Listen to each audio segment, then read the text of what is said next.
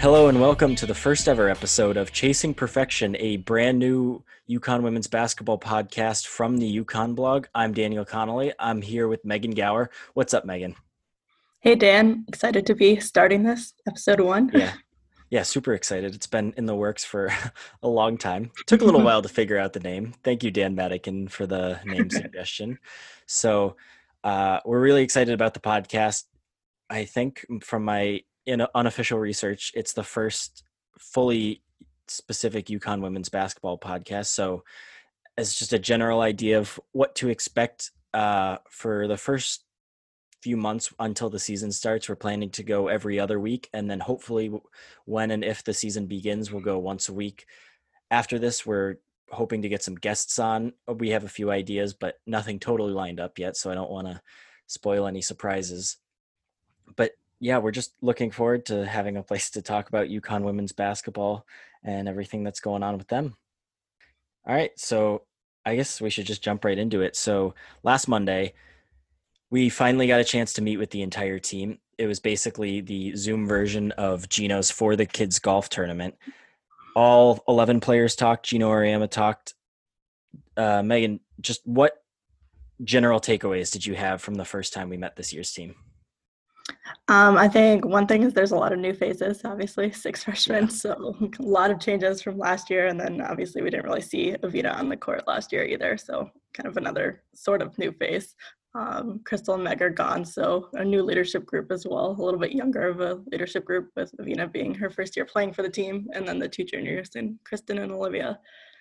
Um, but other than that, I think a lot of good stuff came out of that about what's going on in the off season. Um, you know, Kristen and Anna both talked about how they've gotten into better shape, so kind of a lot of stuff to look forward to on the court whenever that happens, that is. Yeah, for sure. I thought Avina's really interesting to me because obviously she didn't play last year, kind of got hosed at every single opportunity by just like life in general, had the knee surgery once she got to campus, got her waiver rejected by the N C double A, which I think UConn was, or not, I don't think, UConn was really upset about it. Then she's at least able to practice, but then it gets to New Year's Eve and she gets the second knee surgery. She has to sit out the rest of the year. And then she gets stuck on campus after COVID shuts everything down. And she's the only one on her team on campus, and it's her and a cook, as Geno said. So like, she's just had, it's been such a rough go for UConn, but I find it really interesting that she's a captain, even though she's never played in a game here. The fact that she's has that type of standing in such little time is really impressive. Like everyone that's ever said anything about Avina has just been like as effusive as they can about how incredible of a leader she is and how well she's embraced the program. And I think it would just be really funny for her to like help UConn win a national championship for the sole purpose of watching Tennessee fans have a meltdown over it. I mean, fair, that a totally wild thing that could happen, right? She was a number two recruit coming out of her class behind Megan Walker. So obviously comes with some kind of hard, high regards on the court, had a pretty good season at her freshman year at Tennessee. Obviously, it's been a bit since she's been on the court, but it'll be exciting to kind of see, um, you know, how that shapes up.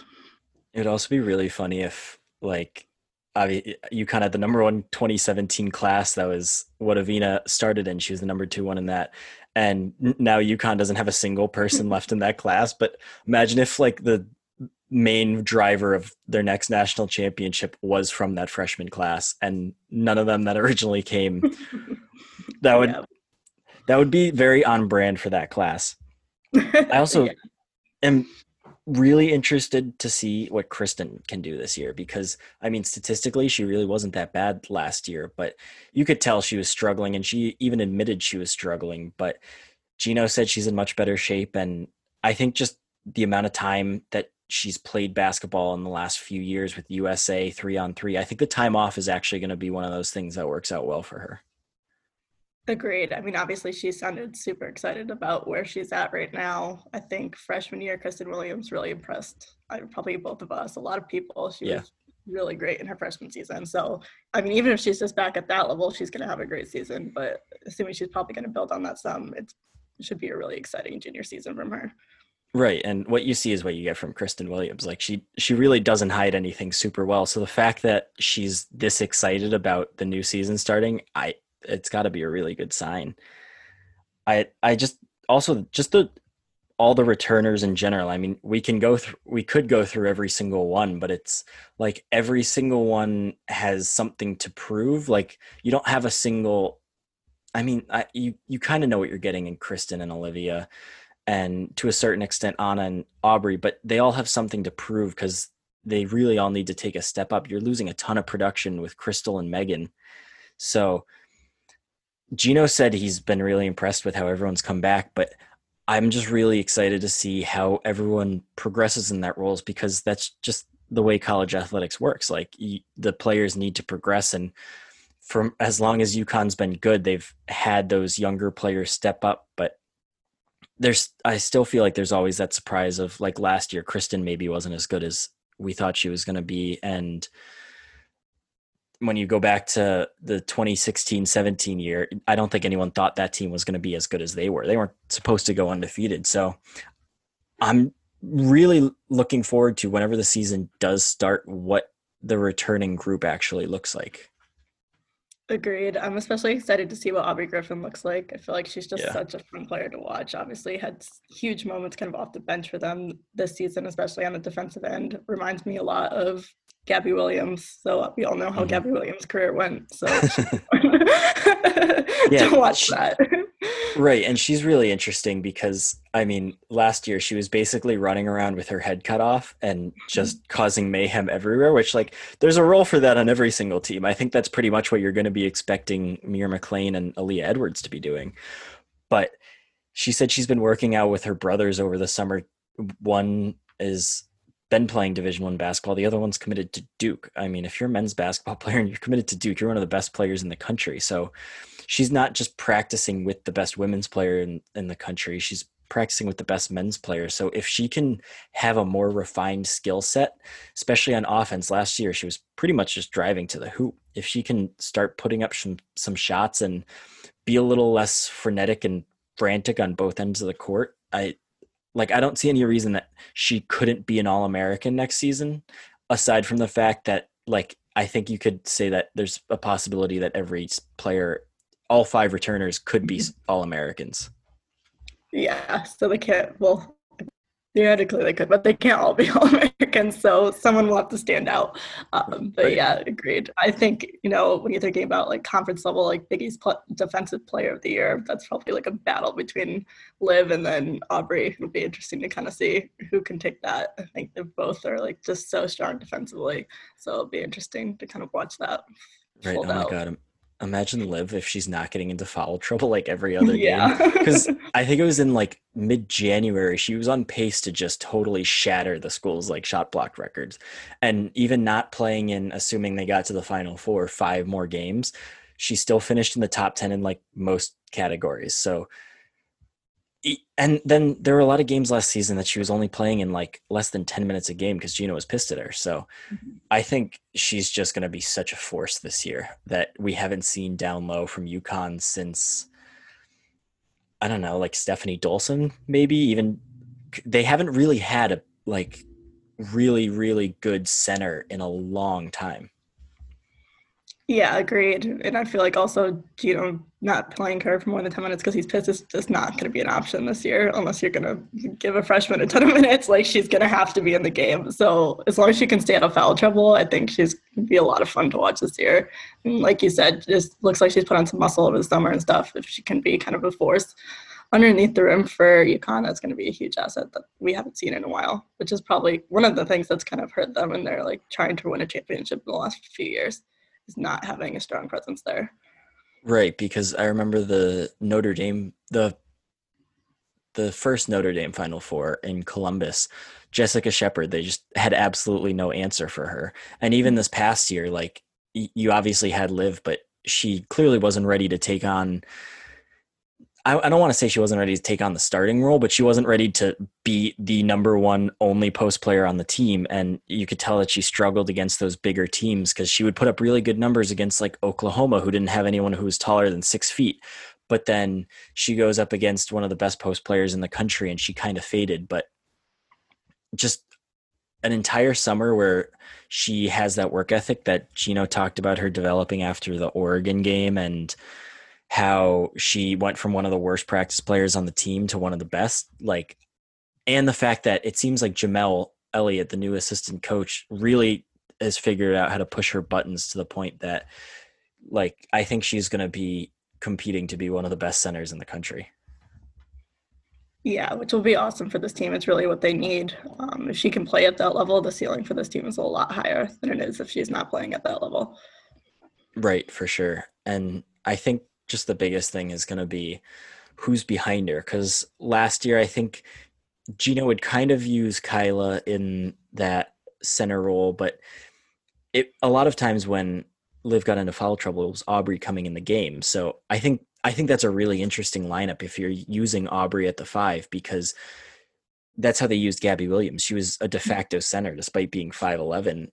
And I think you add in the fact that you have two players that have a similar skill set to Aubrey coming in, and Mir McLean and Aaliyah Edwards. I think it's going to be more of a small ball type setup if Liv's not in the game, compared to maybe using like Piath Gabriel as a true center in there.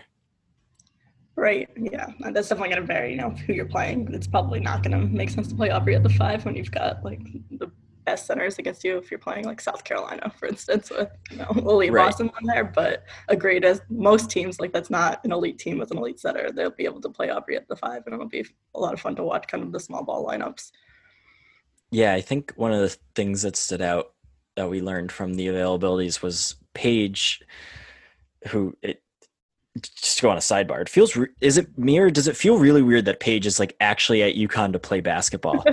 It does. I feel like because we never fin- really finished last season. So it's like, it, it has arrived, like the Paige era has arrived, but it doesn't really feel like it's arrived. I also can't believe we made it, you know, how long into this podcast talking about the season without mentioning that Paige has arrived at UConn.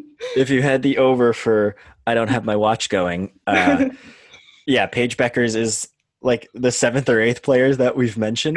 It's just like, there's like so much attention about her and so much hype that, like, I was saying this to someone else, it almost feels like she's some like mythological creature. Like she's, she's a mythological hero, not an actual basketball player. That's just some eighteen year old kid, because just the attention and the headlines and everything that she gets is just like so much bigger than, like, I, I don't even see high school kids except maybe Zion that get this type of attention. It's insane. Yeah, it's totally insane, but also really awesome just in general for the women's game, right? Like, you didn't see oh, any yeah. kind of this hype around like Stewie when she came in. And so to see it kind of on the women's side it is really exciting to see. I think it kind of puts the women's college basketball a little bit more in the national spotlight than it usually is. Um, like you said, kind of similar level of hype to like what Zion got. So really an insane level of attention. So it'd be really exciting to kind of see how that folds out now that she's in college. Uh, I can only imagine it's going to grow from the type of attention she was getting in co- her high school. So, right. Especially at UConn. Like, right. I don't mean this as like a dig at other programs, but like no one has as much attention as what's at UConn. Like, imagine if Sabrina played at UConn. Like, I don't mm-hmm. think you like there's enough seats in Gamble to handle all the media that we're going to be showing up to those games. It would have been insane. Like I, I feel like Paige is like, we're going to look back at Sabrina and the level of attention is not even going to be remotely close by the time Paige is like a sophomore or junior, because like, it's just, it's just going to be so much. And I am a little terrified that it's a little too much. Yeah, I mean, it's a lot, right? She's an eighteen-year-old kid. It's a lot right, of exactly. a lot of attention. It's a lot for anyone to handle, let alone an eighteen-year-old. And it's like, all right, the first game, if she has like twelve points and like four assists, like in a normal world, like first game for a freshman, that's a really good game. And I feel like if she isn't scoring thirty points a game, people are going to be losing their minds, because we all know that it, this isn't the most sane fan base sometimes. So I, at, at least she seems to have a really good kind of perspective of and mentality of what to expect at UConn. And she seems to handle the attention really well for being how young she is. So hopefully that continues and the like pressures don't weigh on her. But I guess to get back to the original point we were at, I found it really interesting that Paige already was kind of talking about what this team is going to be like. She thinks it's going to be a very fast team going to be doing a lot of shooting, up tempo.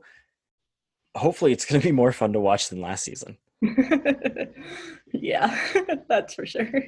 I mean, well, you've got a backcourt, right, of like Kristen Williams, number one recruit, Paige, number one recruit, Avina, number two recruit. Like, between the three of them, something should be fast and exciting. They probably are good at basketball.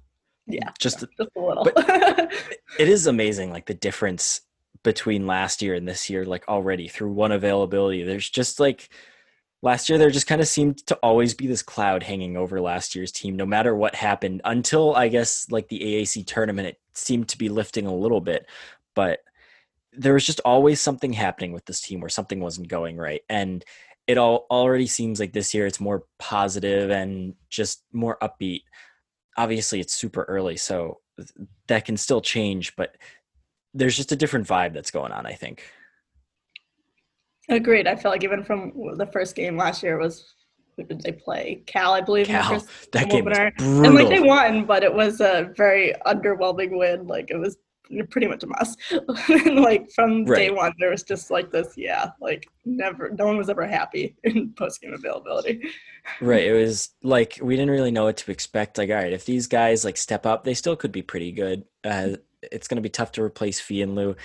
Cal game happens, and it's like, ah, uh, I don't know. And then, like, it's not like they really got that much better. I mean, there were, it was like January, I think, that Memphis was close to them in the fourth quarter. Like, they were close in A A C games up until the fourth quarter a lot of the year, and we've never seen that before.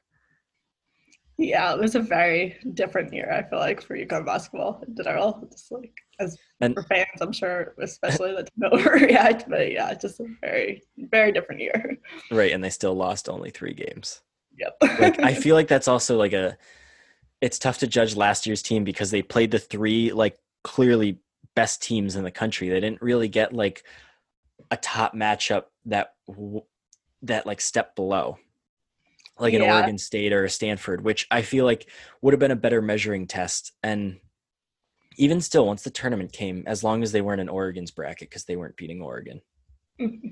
But I would have really enjoyed seeing a different, a second matchup with South Carolina or even Baylor, because, like, both those games for large portions of it were close. And UConn was just slightly below at the time, and they couldn't finish it out. But I, I mean, I guess we'll never know. Yeah, I guess we will never know. But yeah, like you said, I mean, the Baylor game was close until the midway through the fourth quarter. I feel like it was a close game. And then South Carolina, minus that, like, first quarter where they just, like, couldn't hit a shot to save their lives. Like, the rest of it was pretty close. So, agreed. One of those matchups, again, would have been fun to see. Yeah. Yeah, for sure. Now, I guess one availability. So, let's get some hot takes going. So, what do you think, if you had to guess right now, who's your starting lineup when the ball tips off in God knows when? All right. I'm going to go definitely the four returners. So Kristen, Liv, Aubrey, Anna, and then I think Avina. I don't know that Paige starts off the bat. Just, I mean, Geno's track record, the chance that a freshman starting in right. game one, right? So, yeah, I would go the four returners plus Avina. Right. The one that I'm most curious about, because I think that would probably be my guess too, but I'm very curious about Aubrey. Like, at what point do, like, I guess she's not redundant on the roster because she's pretty much the only wing, whereas everyone else is a guard, but is she someone that would be, like, really good to bring off the bench, or is she just going to be, like, so good that you can't really afford to keep her on the bench? I think that's that's the one that holds me up, is like, where is Aubrey and is she going to be ready to start? And also, just where's Paige coming in, because obviously she's the number one recruit and Kristen started a few years ago, but I feel like Kristen starting was a little more out of necessity, even though she definitely earned it. Like, if they had a roster like they had a couple years ago, like the, during the Stewie era, she obviously wouldn't be starting. So I think Paige is going to be the one that starts. And then I'm honestly, I'm a little worried about Avina. Like, I don't think it's good that she said her knee isn't a hundred percent when she's had two surgeries on it. And it's been what, seven, eight months since she's had that last one. Like it, I could just be reading too far into it, but she didn't really sound super optimistic about it, calling it like day to day. Yeah, I got you. Um, I feel like she's kind of one where one, the, there might be more time before the season. So that might be a benefit. Like, are they really going to start at the beginning of November? Right. I don't yeah. know. It doesn't seem that likely. So, you know, if they're not starting till January, that's a whole different ballgame in terms of her recovery. But yeah, that's a valid point. She might still start, but her minutes certainly might be limited if she's not at one hundred percent. Yeah, I'm just worried that it might be like a lingering thing, because knees are so tricky that, like, if it's not fixed with two surgeries, like, what else can you really do? And is it just going to be a management thing? I'm also not really sure, like, who's actually a point guard on this team, because Avina kind of played the point at Tennessee from what I'm aware, right? But mm-hmm. then Kristen, I think, is better off as a shooting guard. And then Anna, who I think could handle some duty sometimes, is also better off the ball. Um, and I don't know if you want someone like Paige or Nika running the point as a freshman. So it just seems like there's not really a true point guard on the roster that's going to be ready to go from day one. So I'm curious if they'll do something like point guard by committee, or I remember last year Geno made the reference to uh, Diana Taurasi's career, or the last few years of her career, when they basically told Maria Conlon that all she needed to do was dribble it past midcourt and pass it to Diana. So I feel like that kind of might be what the point guard does this year, especially with a team of, like, if you're playing three guards, and then Liv's obviously a really good passer. So you don't really need like a total facilitator out there. I, I'm very interested to see how they manage that and who is bringing the ball up during that first game. Yeah, agreed. I think we saw, you know, Kristen run the point a little bit last year when Crystal was not on the floor. So she seems like kind of an obvious, like, successor to that. But also, like you said, Avina ran the point some at Tennessee. I could see a kind of a combination between the two of them to start off, kind of alternating. I think yeah. obviously off the ball, so hopefully she won't be in that role too much. But yeah, all right, so let's talk about the freshmen then, because we've kind of mentioned them in passing, but six freshmen is a lot. Five scholarship players, and then Autumn Chasson got added as a walk-on just a few weeks ago. So let's do some power rankings. Let's rank who you think is going to be the most impactful freshman to the least impactful freshman. Okay. Well, obviously Paige is number one. That I was going to be really concerned if you didn't put Paige at number one. The other ones, maybe not as easy. Um, so yeah, Paige first for sure. I guess we can put the walk-on as the last one, so Autumn at the bottom. So that's one and Fair. six, so that, that makes Sorry. it a little bit easier. Sorry, Autumn.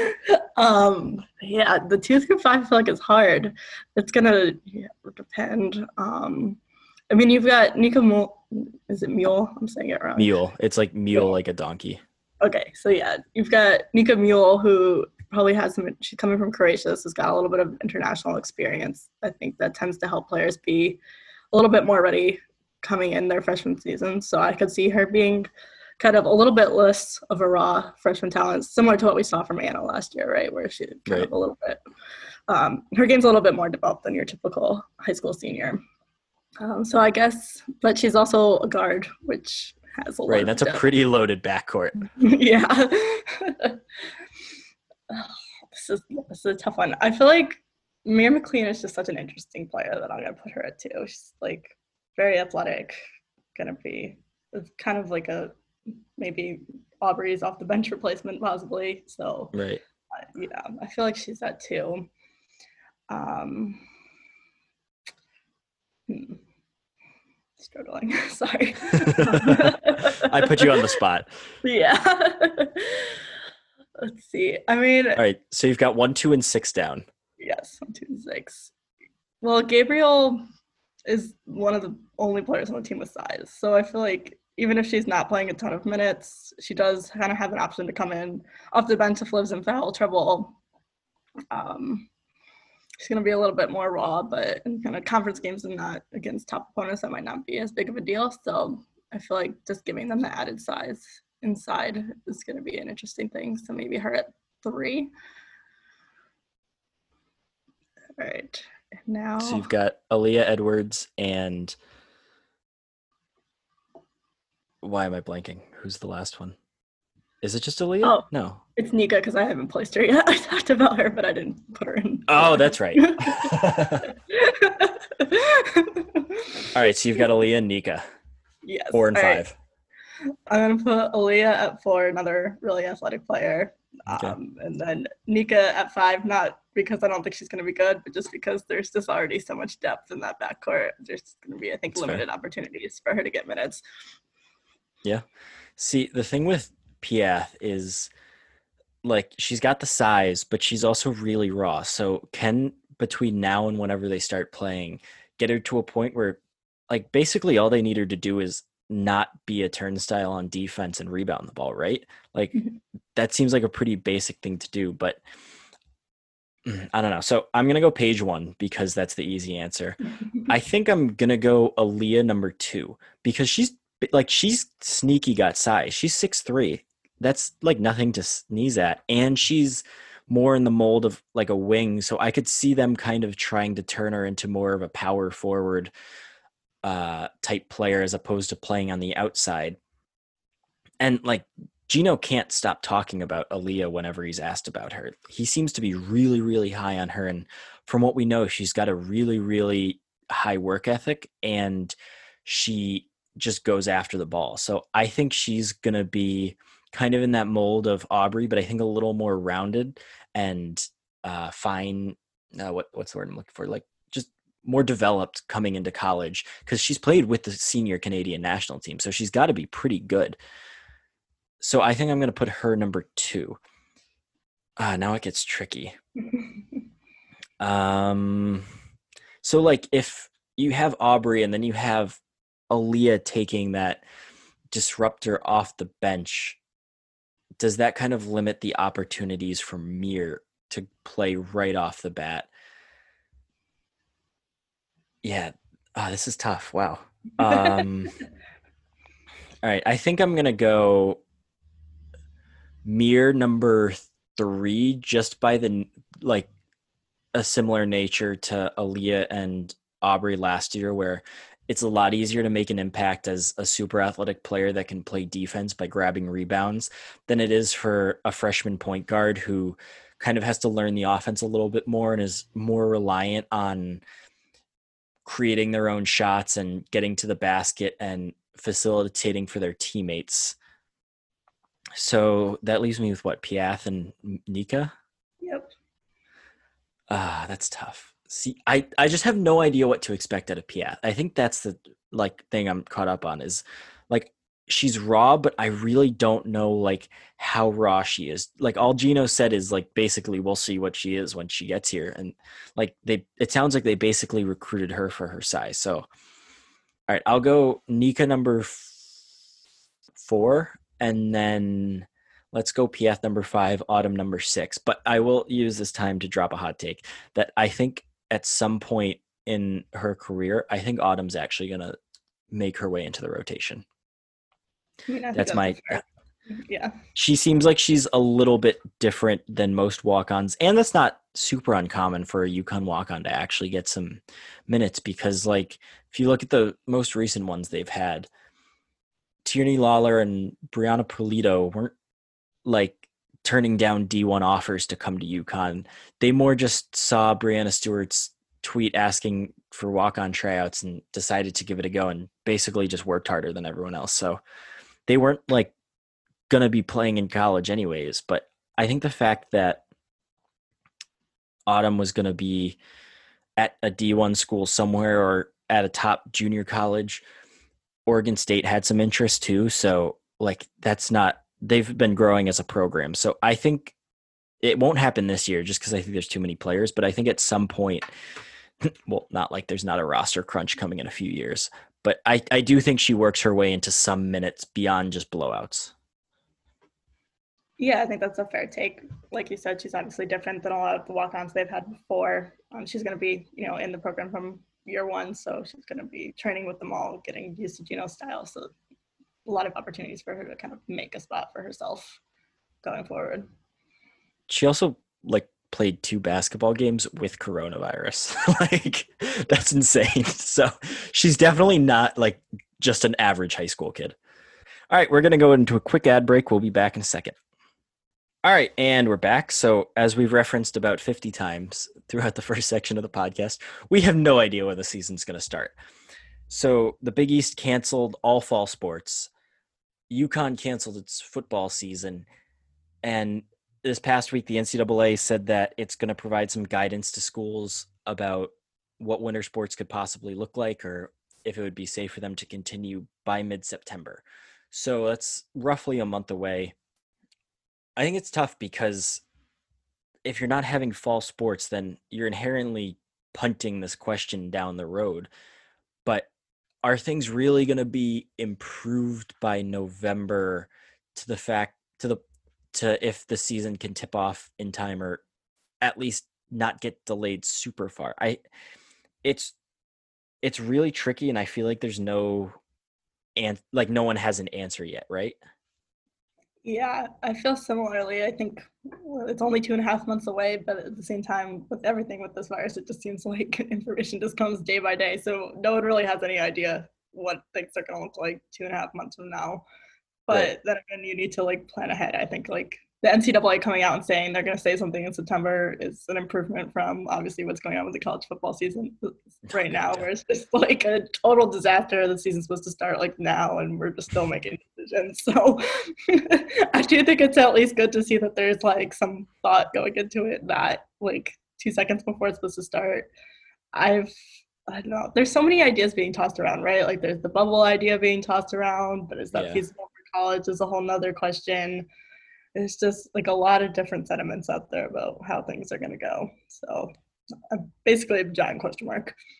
Right. And like the bubble stuff, because like it makes sense for pro sports when they're professional athletes. So like this is their job to do it. But no matter how much we want to make fun of the double, the N C double A calling student athletes, student athletes, like they still do have school requirements that they're obligated to attend to. And it's not like there's some universal agreement between schools about who's in in-person classes and who's online only this semester. So if it was like, if the entire Big East could decide that, okay, we're going to go completely online only for this semester, then yeah, you can have a bubble because all the kids can take their classes on their computers. And if they all have their own rooms, or at least are in small groups in their own rooms, then I think you can handle that workload. But that's still a really long time to just be in a hotel room, or even at best a villa like the W N B A is, which I think it would be very generous to think those are going to be the accommodations that it could work. And obviously Geno was not a fan of the idea. So I think if college basketball is going to happen, it's at least going to happen on campus in with travel happening in some capacity. Yeah, I tend to agree with that. It just doesn't totally seem feasible to do the bubble at a college level. I feel like there's some traction of like, you know, most schools are kind of going with this plan right now of all classes go online after Thanksgiving. So is there an opportunity to basically use campuses like as a bubble for yeah. starting the season? Then I mean, obviously, like if you had a camp, there's probably somewhat of a court number of court issue, but like there's housing, there's food, there's basically everything you need from the bubble, and the campus is empty except for student athletes. That could maybe work, but obviously a lot of logistical things there. And then also, well, what happens when kids are supposed to come back to campus in January? That's a big question yeah. still. Um, yeah, I guess we'll yeah. see. So hard to like try to think about what it'll look like. Right, exactly. I, I feel pretty good that there's going to be some season in some capacity, because you can real realistically like push the N C double A tournament back a pretty good amount. Like you can play the N C double A tournament in like June, because I mean, assume it, just even assuming there's not even fans at that point for some reason, like there's a million arenas around the country that you can use to play games. And like, even with the women's game, they play in home arenas for the first two rounds anyways. Maybe you just play in home arenas until the final four, just to make it easier. Cause it's not like Gamble is going to be used in like late April, early May, except for graduation. Um, so like that's going to be available. Unlike maybe like the X L Center or like the T D Garden, just like places that have other tenants. So even if you start the season in January and there's a better control on the virus by then, and you can play a somewhat normal schedule with a little bit of non-conference and conference, January to June is still six months. Like, that's pretty much the length of the season anyways. So I think college basketball has a lot more flexibility than everyone else, where even if it doesn't start in November, I think you can still figure out a plan to make it look somewhat normal, even if it's delayed. Yeah, I agree with that. For the most part, there's really no reason that the season can't go into June. The women's game is a little interesting because if the W N B A was going to start on time, right, have some overlap there. I don't think that's an issue for the men's game. The draft is probably late enough that it doesn't matter. But um, so that's kind of like one thing, but that's, you know, a small logistic to assume that, one, the W N B A season's going to start on time. And also it's a small subset of players, right? So I'm sure there could be find a way to make some kind of accommodations where players that are drafted, you know, join their W N B A teams after the season or whatever. Um, right. Or they have like a rookie start date and like just throw out a random date, July or something. Like, I think if, if that's, if those are the issues that you're dealing with next summer, then things have probably gone pretty well. So um, I think just one of the bigger concerns might be that like what happens with college basketball might just be completely out of the control of like actual basketball teams, because like you look at what's happening around some of the schools, like U N C's already shut down for the semester, and I don't even know if they even started classes. Like Notre Dame's already decided they're going online.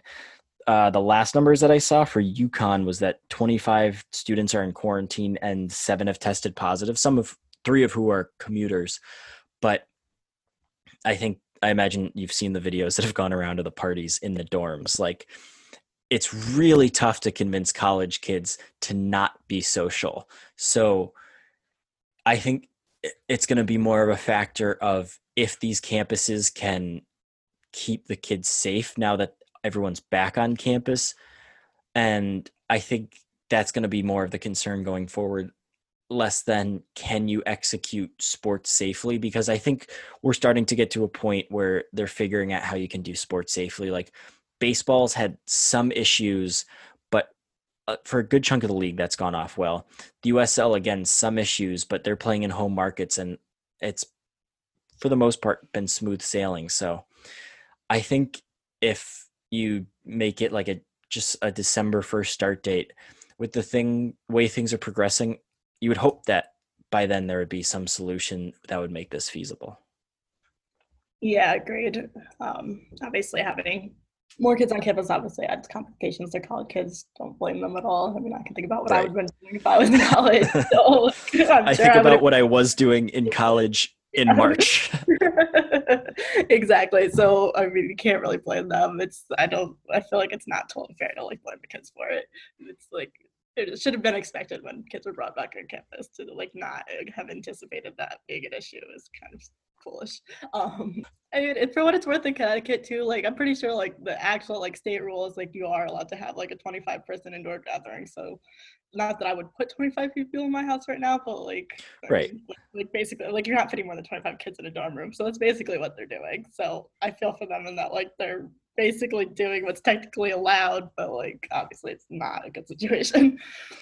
Do not question what a college kid can do with their dorm room. Okay, you could fit more than twenty-five people. I'm definitely showing my age a little bit, and I'm like, God, I wouldn't want to be in one of those rooms with twenty-five people. no, no, definitely not. But yeah, so I mean, I think it's just like as it's been for the last, how long have we been in quarantine? Five months. It's really? Just like, all right, we'll wait and see. Like, maybe tomorrow will be terrible. Maybe it won't be. Like, all we can do is hope. So, I like I said, I think at some point there's a college basketball season. I just don't really know what it looks like or when it'll be. Yeah, I agree. At some point there's a season. At some point there's a tournament. There's a big question mark on the start date, how long that season is. Is it non-conference play, just conference play? But something will happen, hopefully. Right. So we're going to go into one last ad break and then come back with some basketball that is happening and talk about UConn and the W N B A. All right. And we're back. So W N B A season is about midway through. Uh, sixteen UConn players in the W N B A this year. A lot of interesting tough stuff to talk about. So I feel like the first place you have to start is just the way Crystal Dangerfield started her rookie year. I like, I, I assumed that she was going to be a good player, like regardless of what happened, but I didn't think she would just casually be one of the best point guards in the league, uh, less than like a year into her career. Yeah, I think her start's been crazy. I mean, obviously thought she was ready for the league, thought that even though she's small, that she could have a really strong career in the W N B A. I mean, I think what's going on right now, everything that Cheryl Reeve said when the season started is, like, basically the opposite, right? She's, Cheryl yeah. Reeve was like, she's not going to start. She's not going to get the bed. Like, we Good want one, her Cheryl. For long term, but, like, it's, this isn't going to be her year. But I guess Crystal had other ideas. Um Partly some injuries and stuff, she's ended up in that starting lineup, but she's just like, they can't take her out of it at this point. She's just been no. with them. I think she's third off the links in scoring, so one of their top scorers. She's obviously played the point amazing for them, been playing close to thirty plus minutes a game. She's had an incredible start. I think she's probably been maybe like three weeks ago a hot take to say she was in the rookie of the year race, but at this point with injuries and everything else going on, I think she's probably the favorite to win rookie of the year at the moment. So it was a totally awesome start for her, basically.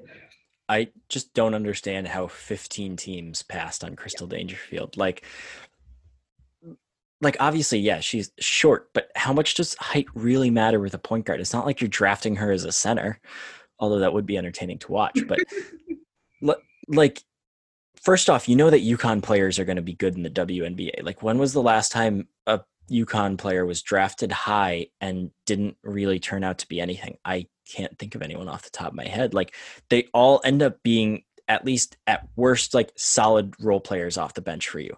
So with what was supposed to be a weaker draft class, like, wouldn't you kind of want that like high floor, even if it might be in theory a low ceiling type player? Like, I made this comparison around draft time, but it was kind of like Gabby Williams and Kia Nurse when they came out, because Gabby was the super high upside player, but you knew she had a little bit more of the bust potential, where you knew that Kia Nurse was going to be a good player in the W N B A. It was just going to be a matter of how good she was. And clearly she's an all-star. Same thing with Megan Walker and Crystal Dangerfield. Like, I think Megan Walker can be a good player in the W N B A, but she's also got that bust potential, whereas Crystal was never going to flame out of this league. It's just like, I, I really can't wrap my head around how she went to sixteen. And this is when I really wish that I can just like ask every single G M, like, like, please just tell me, like, I, I'm not going to report it. I just want to know, like, why? Like, yeah, I was actually like looking back at the draft today, and I was like, when I was like going into draft night, I thought she could have gotten as high as like six, like the links picking her up at six would have been a good fit, I guess. Same. What she was doing, because she got her at sixteen, which is obviously a steal. I mean, half of those picks are like were New York picks, and I mean, That's if fair. New York had gone with like size or something that they needed, like I could have understood passing on her, because they do have like a pretty young, strong backcourt. But I mean, they picked other guards, so the fact that they just totally passed on Crystal is interesting to me, especially because other than Aaliyah Clarendon, they don't really have a true point guard. I don't really. Sabrina's not a true point guard. She didn't play the point in college. She's really yeah. better off the ball. Um, so she would have obviously been a good pick for them at the point. Um, then you had Phoenix, I guess, made sense to pass on her, but kind of looking at other teams, I was just like, I can't believe that she fell all the way to sixteen. Right. Like, considering like there's twelve teams in the W N B A, like sixteen doesn't sound super low, but that's like a long way to drop. And I mean, like, I would like to know what Cheryl Reeve has like given up to get not just Crystal to drop to her, but like Napheesa dropped a little bit to even get to the links. Like, we all thought that Napheesa was going to go before Katie Lou, and Katie Lou ended up going number three, but like how she even got to how Fisa even got to Minnesota is incredible. So Cheryl Reeve has more or less just been gifted two UConn players from the W N B A gods. And like, if they ever get Maya Moore back, holy crap. Exactly. Like, I mean, Minnesota's already much better this year than I think anyone would have anticipated, but they had Maya Moore on that team, they would be probably up there with Seattle in the rankings right now. Um, it's been, yeah. And yeah, the fact that Napheesa fell to six will still baffle me. It'll always baffle me. I mean, she had probably, I don't know, she didn't win player of the year or anything, but she had basically a national player of the year senior season in college. She's like one of the best total numbers in UConn ever. Like, her career gets underrated a little bit, but she's such a good player. And obviously, you know, it's first year all-star. If there was going to be an all-star game this year, she'd probably be an all-star. In the slight M V P, she's not really in the M V P conversation, but like her name's not like so far off the list that you couldn't like bring her up in that context. So someone that's going to have just like an incredible W N B A career that, again, Cheryl Reeve basically got gifted because no one else took her before six. There's still no reason that she should have been left off every single player of the year award as a senior. Like, that was just ridiculous. Like, people would always be like, oh, who are you taking off? It's like, no, who who are you putting on instead of Napheesa? Like, Sabrina, okay, I understand the argument to at least also have her on the list, but like, Napheesa was, did she average a double-double? I think she did. Yeah, like, she like, was just a machine. Yeah. A literal yeah. machine. Like, so Cheryl Reeve is a very, very lucky person. Um, but she's not Seattle. Seattle's just a juggernaut. Like, come on, is they're ten and one, but no one's beating them. Yeah, I honestly wouldn't be totally shocked if they just like don't lose another game for the rest of the season. They're just so much better than everyone else right now. I think there was a status on Twitter today of something like their average margin of victory over the last like one, two, through five games, and basically all of them were like league records. It was just like insane. Um, so yeah, they're beating everyone by a lot. I mean, I don't think anyone's surprised. They took basically their whole twenty eighteen championship team, brought that whole team to the Bowl Bowl. Everyone else is kind of without pieces that would make them contenders. And then adding the fact that that team is better than it was in twenty eighteen because they had to find a way to win last year without Stewie and without Sue Bird. So they're just like so much better in different positions than they were, and they could rely on the two of them. So just a very deep, very good team. Did you see that photo of Sue Bird and Stewie on the bench? Like the screenshot, and they both are just like incredibly bored because the game's not even close. I think it was Matt Ellentuck tweeted it, and he's like, they just want some competition. It's like, yeah, generally when UConn players go to the N B A, that's like when they actually start losing games. Like, this is basically just like college again for those two. Yeah, it's insane. They're just, like you said, so much better than everyone else. It's insane. Uh, I, I mean, not to say that, like, that's the normal case in the W N B A, right? Like, this is definitely a unique situation. Right. There's a lot of star players missing that would have made that a little bit different. I think either way, Seattle was probably the favorite to win the title this year, but they would have had a little bit more competition in a normal season. Yeah, and I think it also helps that Stewie's pretty much just, like, picked off where she left off, picked up where she left off the last time she was playing in the W N B A, because, like, we watched her play against UConn in the exhibition game for Team U S A, and, like, she was barely a shell of her old self, which is, like, not knocking her because it was her first game back from the Achilles, but I think the fact that from I, there were a couple more exhibition games between then and the start of the W N B A season, but she really hadn't played in a ton of games until the W N B A season started. The fact that she really hasn't missed a beat I, is incredible. Yeah, I'd say at this point she's probably the favorite to win M V P. Between her and Aisha Wilson are kind of the two names that everyone's jumping on right now, but yeah, I would say she's probably the favorite of those two. Um, yeah, hasn't missed a beat at all. So, important question. For however long until Breanna Stewart retires, does she win the M V P in more than fifty percent of those seasons? I feel like that would be totally unheard of, but Breanna Stewart is also like a level of basketball player that we haven't really seen in anyone else either. So I don't know that more than fifty percent, but I have a feeling she'll have quite a few M V P trophies by the time she retires. I feel like, I, at least I would hope, like, by the end of her, like, professional basketball career that, like, I don't think she's underrated by any means at UConn. Like, I think most people acknowledge she's one of the best at UConn of all time, if not the best. But, like, with Stewie, there's always that qualifier of, oh, yeah, but that class that she had or, like, the teams that she had compared to, like, Brianna or Diana Taurasi. But it's also, like, yeah, but, like, literally nobody could stop her. And, like, I think we're finally seeing that at the W N B A level where it's, like, to be fair, like, Seattle is still also loaded, but I think she has a lot more responsibility and has to handle a lot more than she did in college when, like, her senior year, I think they had three players that weren't W N B A draft picks, and two of them were the walk-ons. And the, the other one went on to become the all-time three-point leader at Arizona State in Courtney Ekmark. So, like, it's a step down in – terms of help, but like not a huge step. So I think just like basically Breanna Stewart is extremely good at basketball, in case people didn't. Yeah, exactly. I mean, when people make that comparison, like, yes, it's true, but I mean, in college, she had all those players. I mean, she played like probably less than thirty minutes a game most games, right? Because like they were just they could no one could touch them. Like even her, like our last year, their national championship game, they won by like a ton. It's just like there was just no team that like could even come close. Not to go super off topic, but the twenty sixteen Final Four just remains like the funniest thing to think about, because like I remember it being such a big thing of like, oh, what a breakthrough for the sport. Uh, you've got all like three new teams that have never been to the Final Four before: Washington, Oregon State, Syracuse. Oh yeah, and by the way, the best team ever that's just gonna roll over whoever like ends up in their way. So it doesn't really matter.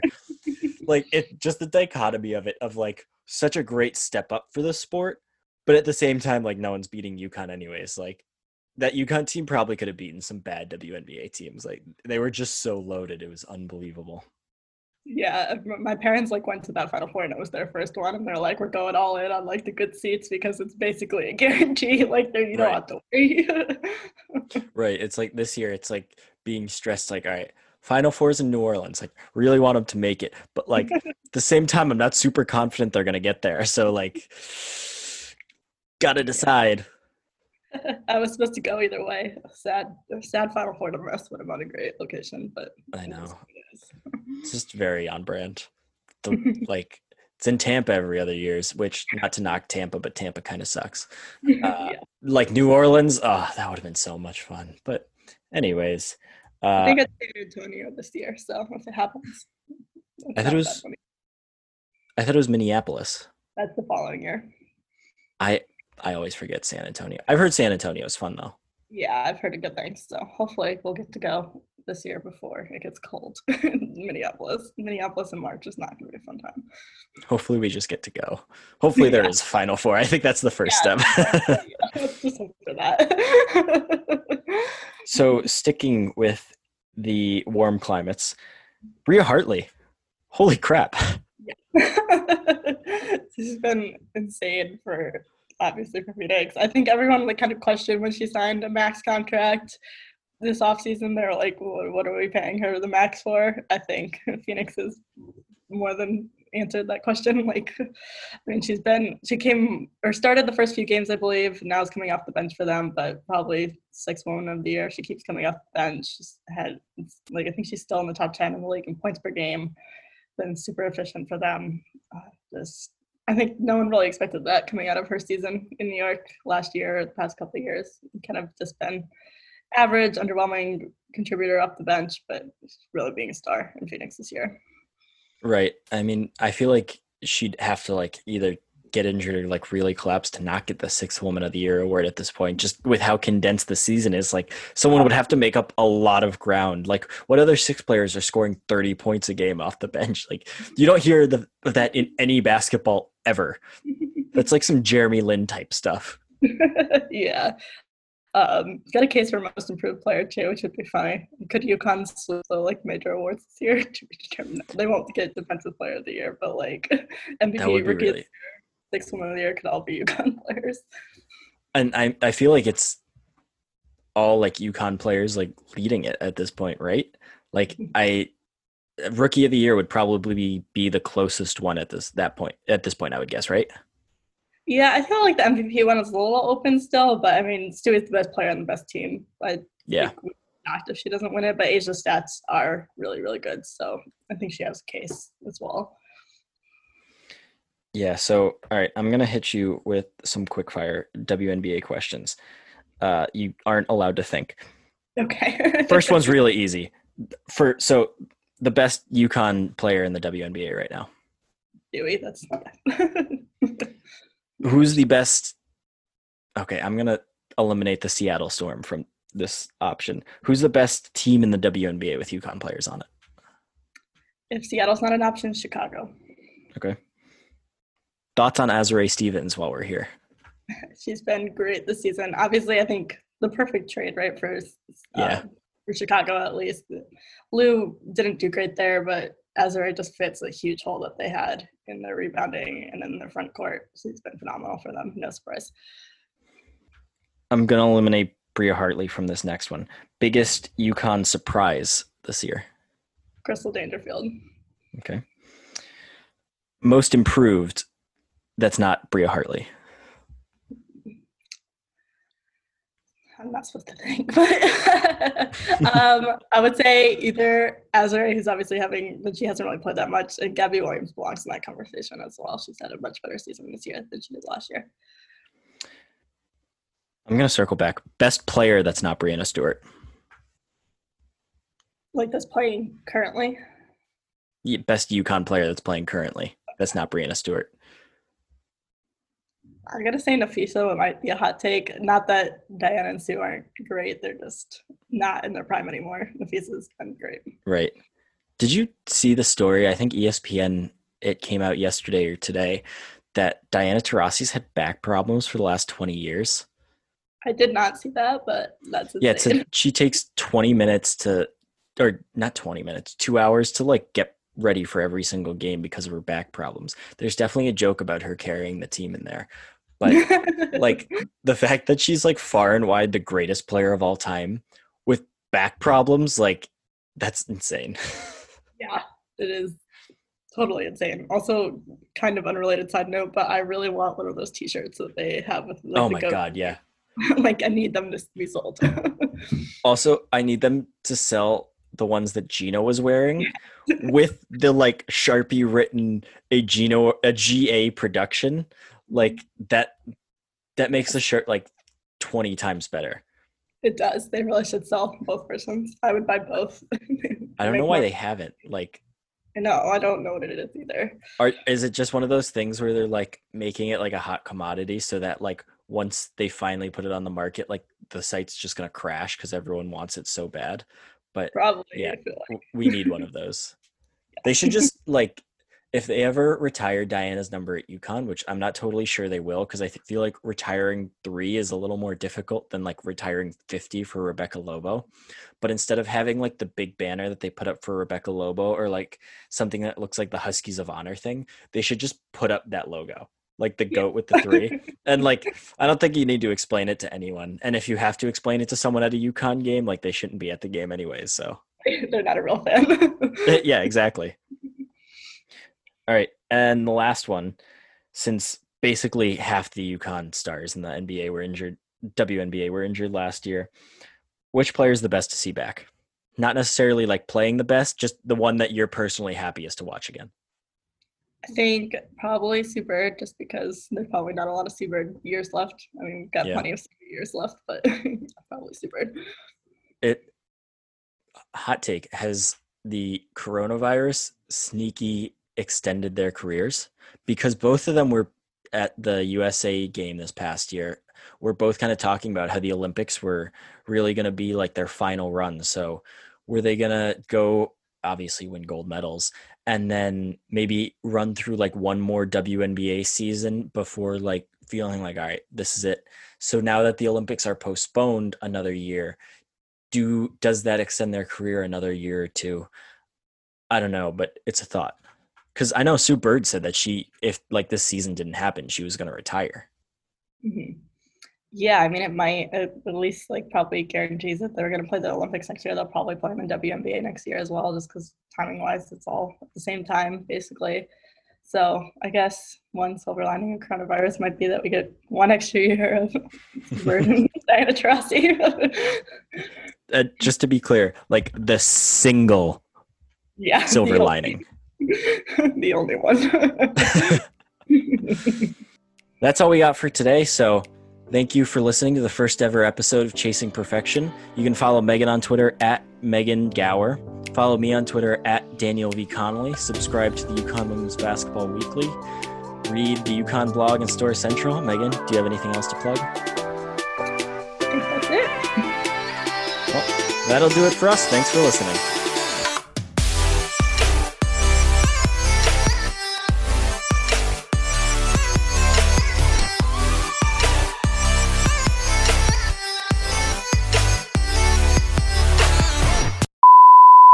All right, so we're going to take an ad.